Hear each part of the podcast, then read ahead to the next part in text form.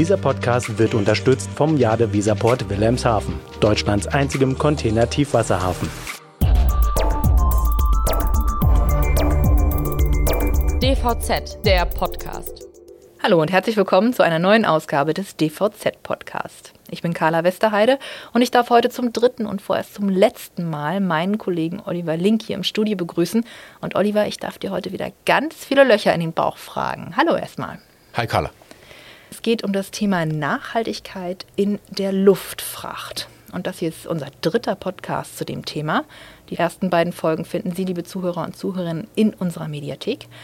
Und ähm, in der ersten Folge hast du mit einer Airline über das Thema Sustainable Aviation Fuels gesprochen. In der zweiten Folge dann mit dem Frankfurter Flughafen bzw. mit der Betreibergesellschaft. Und heute werfen wir einen Blick auf das Thema aus einer dritten und ganz anderen Perspektive. Richtig, heute schauen wir aus der Brille der Luftfrachtspeditionen auf das Thema.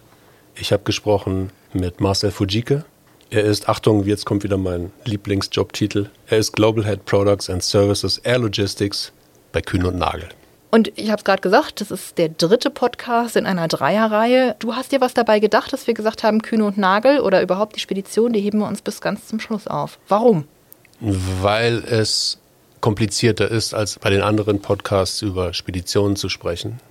Ähm, die Aufgabe, die Spediteure haben, ist die eines Vermittlers. Und man muss sehr viel verstehen und Vorarbeit leisten. Das haben wir mit den ersten beiden Podcasts gemacht und jetzt kommt die Kür. Okay, also ähm, heute spielen wir den Erklärbär oder du spielst den Erklärbär ähm, und ich höre zu und wie gesagt, frage dir Löcher an den Bauch.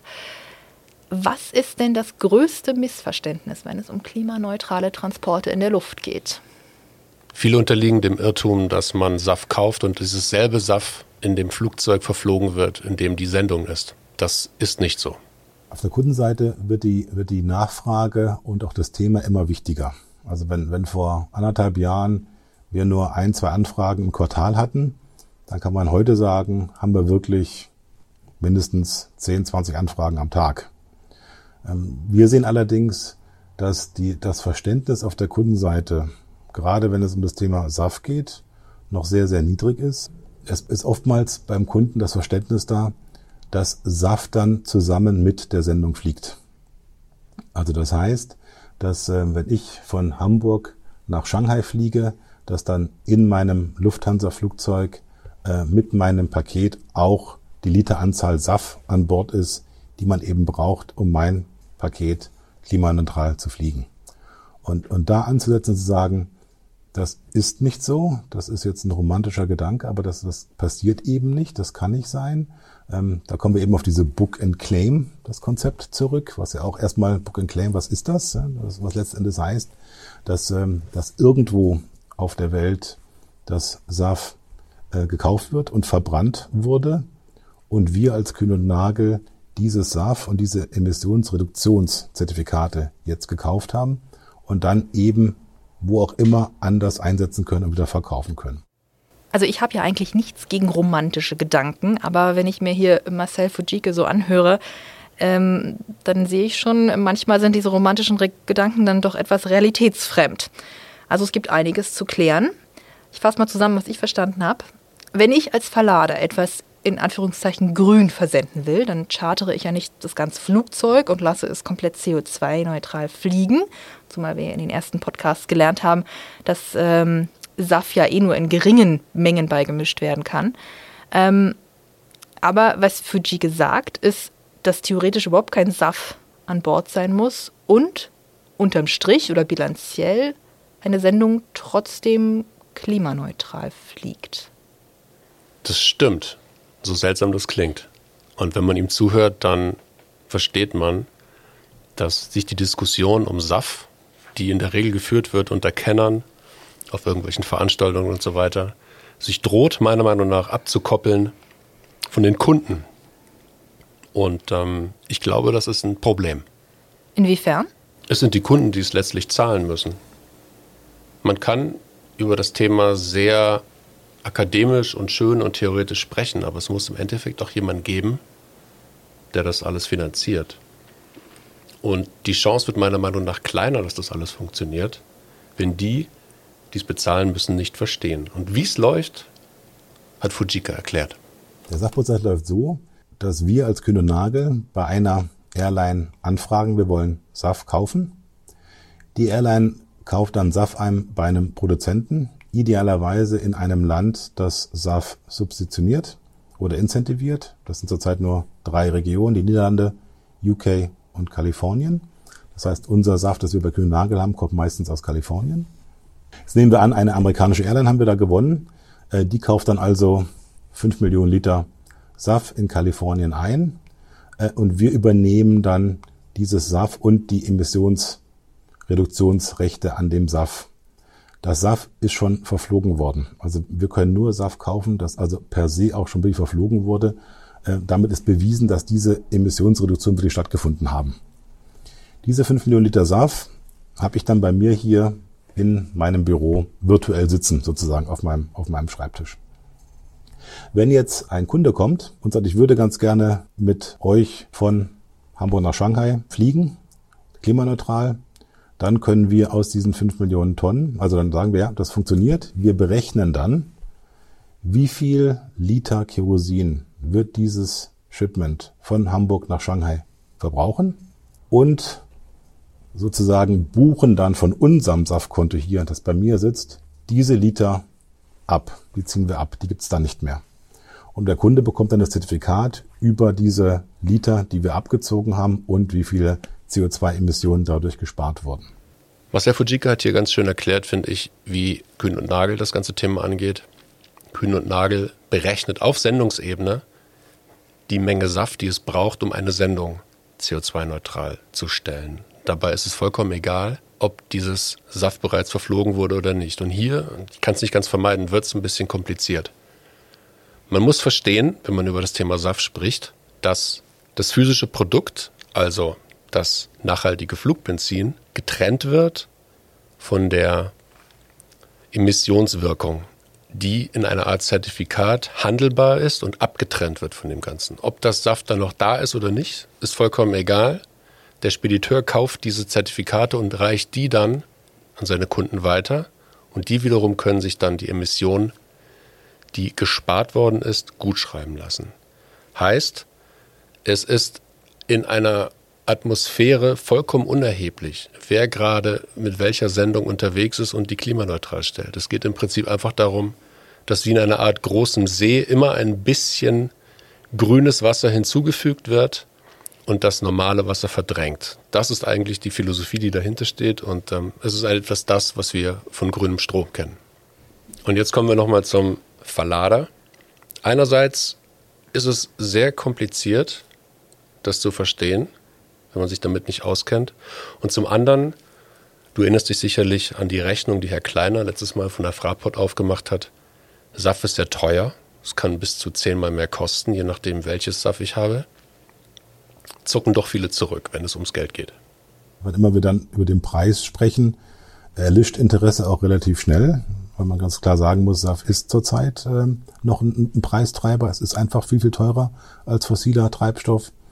Ähm, und, und oftmals fehlt auch noch so ein bisschen das Konzept auf Kundenseite. Wahrscheinlich auch wegen dem mangelnden Verständnis und, und Erkenntnis über was, was möglich ist und, und was so die Preisschilder sind, äh, was, was Kunden wirklich machen wollen. Also wir sind oftmals dann so ein bisschen auch der Berater, der dann zusammen mit dem Kunden äh, mögliche Wege aufzeigt, wie man in eine Klimaneutralität, was die Supply Chain angeht, kommen kann. Das Interesse ist, ist nach wie vor dann da, aber oftmals wird es dann beschränkt. Oftmals wird dann gesagt, okay, was, was können wir, vielleicht können wir mal klein anfangen. Lassen wir mal einen Piloten machen. Und dann beschränken wir uns äh, auf, auf eine Lane oder auf eine Produktlinie. Ähm, oder aber auch, was, was oftmals hilft, ist, ist, wenn wir sagen, vergess mal die ganz große Zahl jetzt über allem und wir suchen mal den kleinsten Nenner, den wir finden. Also das kleinste Produkt, das du hast. Also wir hatten zum Beispiel mal einen Sonnenbrillenhersteller. Da war die, die Zahl am Ende sehr, sehr hoch und erstmal erschreckend. Aber dann haben wir gesagt, lass das mal jetzt runterbrechen auf die einzelne Sonnenbrille. Und dann kam eben raus, dass für die einzelne Sonnenbrille die Belastung 80 Cent waren. Wo wir dann gesagt haben, du, also diese 80 Cent, könntest du eventuell sogar noch dem Kunden anbieten und sagen, zahl ein Euro mehr für dein, dein Paar Sonnenbrillen und dann ist die Sonnenbrille grün gewesen. Äh, Ähm, und eventuell ist dann da auch eine Bereitschaft da beim Kunden, das dann zu übernehmen, sodass dann die Belastung für den Einzelnen gar nicht so hoch wäre. Okay, also das heißt, der Flieger, in dem jetzt deine Sendung als Verlader in Wirklichkeit mitfliegt, ähm, da ist A, sogar vielleicht 0% SAF im Tank und ähm, B, der Transport der Sendung, die jetzt quasi neben deiner steht oder neben deiner liegt, die ist sogar günstiger, weil bei der nichts gegengerechnet wird in Sachen Klimaneutralität. Das Zauberwort hier, das glaube ich sehr viel Klarheit hineinbringt, ist bilanziell. Es geht darum, bilanziell die Atmosphäre von CO2 zu befreien und da ist es vollkommen egal, wann das passiert und durch wen.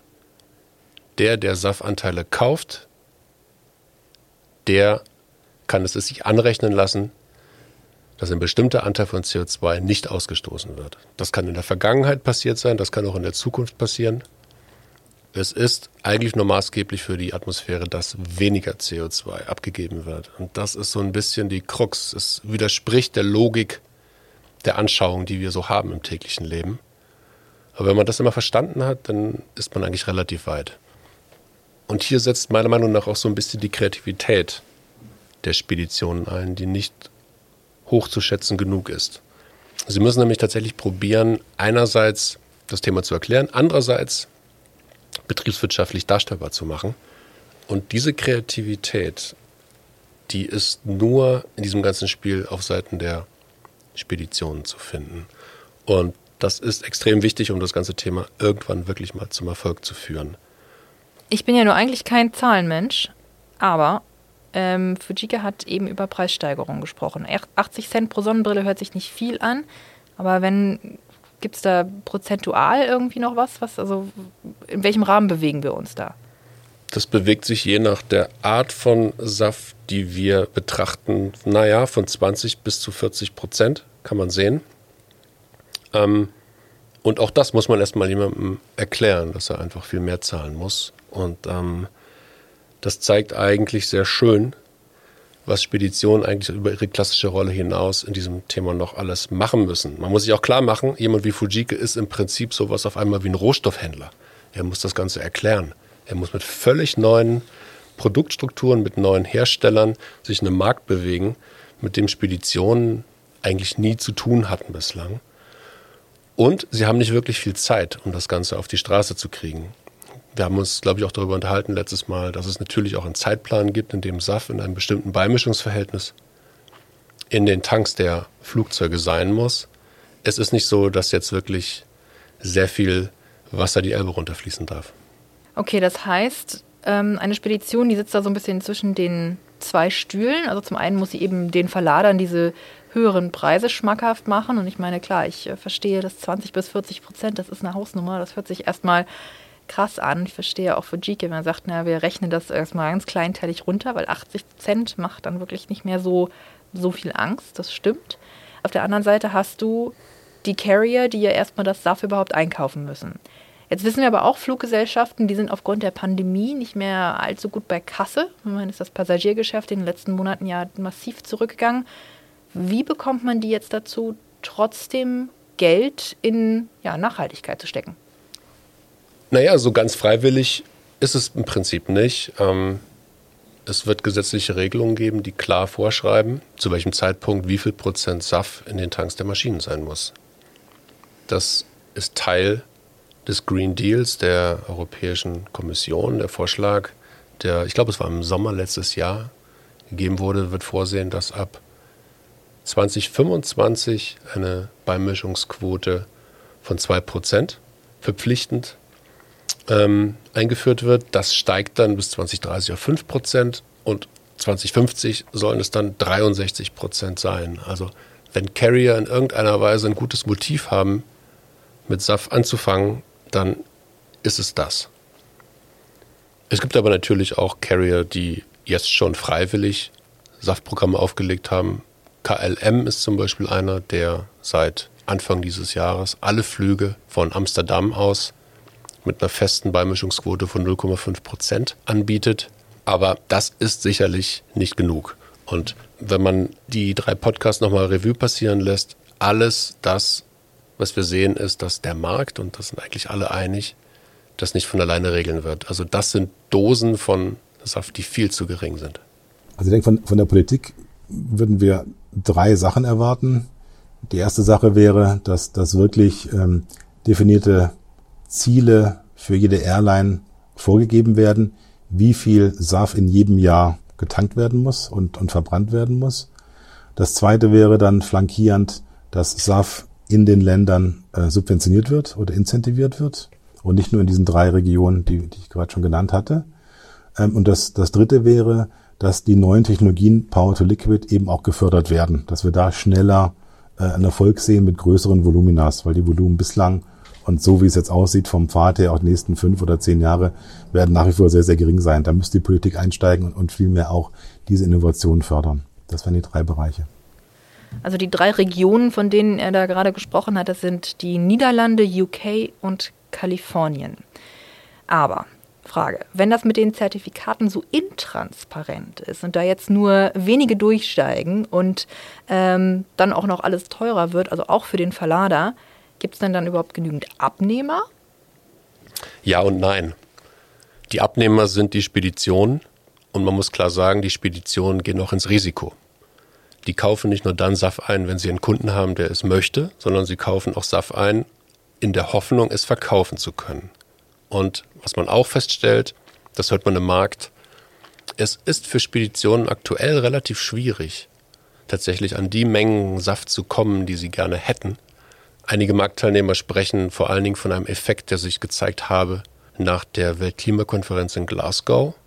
Danach sei es zu einem großen Run auf Saft gekommen. Plus, es gibt ein Problem in diesem Jahr auf der Produktionsseite. Wir sprechen von rund 100 bis 125, 130, nagel mich nicht fest, Millionen Liter, die im Jahr 2021 produziert wurden. Und es gibt immer mehr große Nachfrager. Das sind Speditionen, wie zum Beispiel auch vor kurzem DHL, die über drei Jahre auf einmal 33 Millionen Liter Saft kaufen wollen. Ob die das dann sofort verkaufen, ist die nächste Frage. Also es gibt eine große Nachfrage, aber das ist noch kein Beleg dafür, dass tatsächlich die Verlader es in der Menge nachfragen. Das ist ganz wichtig zu verstehen. Das soll trotzdem keine pessimistische Note sein. Was man auch überall feststellt, ist, dass immer mehr Verlader tatsächlich auch ein wachsendes Bewusstsein für das ganze Thema haben und natürlich sich dem Thema zuwenden. Die Speditionen wiederum sind diejenigen, die dann die Lösung auf die Beine stellen können und wenn man mit Fujike spricht und auch mit anderen Speditionen in der Branche, dann ist schon deutlich, dass viele Verlader inzwischen aus eigenem Antrieb heraus auf das Thema setzen. Oliver, super spannendes Thema. Ähm, ich hoffe, wir konnten mit unserem Gespräch und mit deinem Gespräch äh, mit Fujike, mit Marcel Fujike hier so ein bisschen Licht ins Dunkle bringen.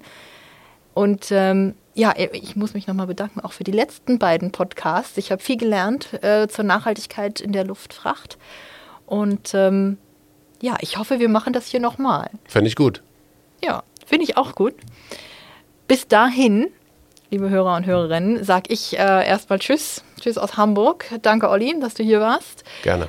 Ähm, ich bedanke mich fürs Zuhören natürlich, fürs Einschalten. Wenn Ihnen dieser Podcast gefallen hat, können den wie immer auf allen gängigen Podcast-Plattformen abonnieren und dann verpassen Sie nie mehr eins unserer spannenden Updates aus der Welt der Logistik. Es geht ja nicht immer nur um Luftfracht. Und natürlich freuen wir uns jederzeit über gute Bewertungen auf diesen Plattformen. Sie können uns aber auch eine E-Mail schreiben, wenn Sie Feedback haben oder Fragen an redaktion.dvz.de www.ftf.de. Wir hören uns in zwei Wochen wieder. Schauen Sie in der Zwischenzeit auf unseren anderen Plattformen vorbei, in den sozialen Netzwerken. Uns gibt es auf Twitter, Facebook und Instagram. Ich bin Carla Westerheide. Ich sage bis zum nächsten Mal und bleiben Sie gesund. Dieser Podcast wurde unterstützt vom Jade Weserport Wilhelmshaven, Deutschlands einzigem Container-Tiefwasserhafen.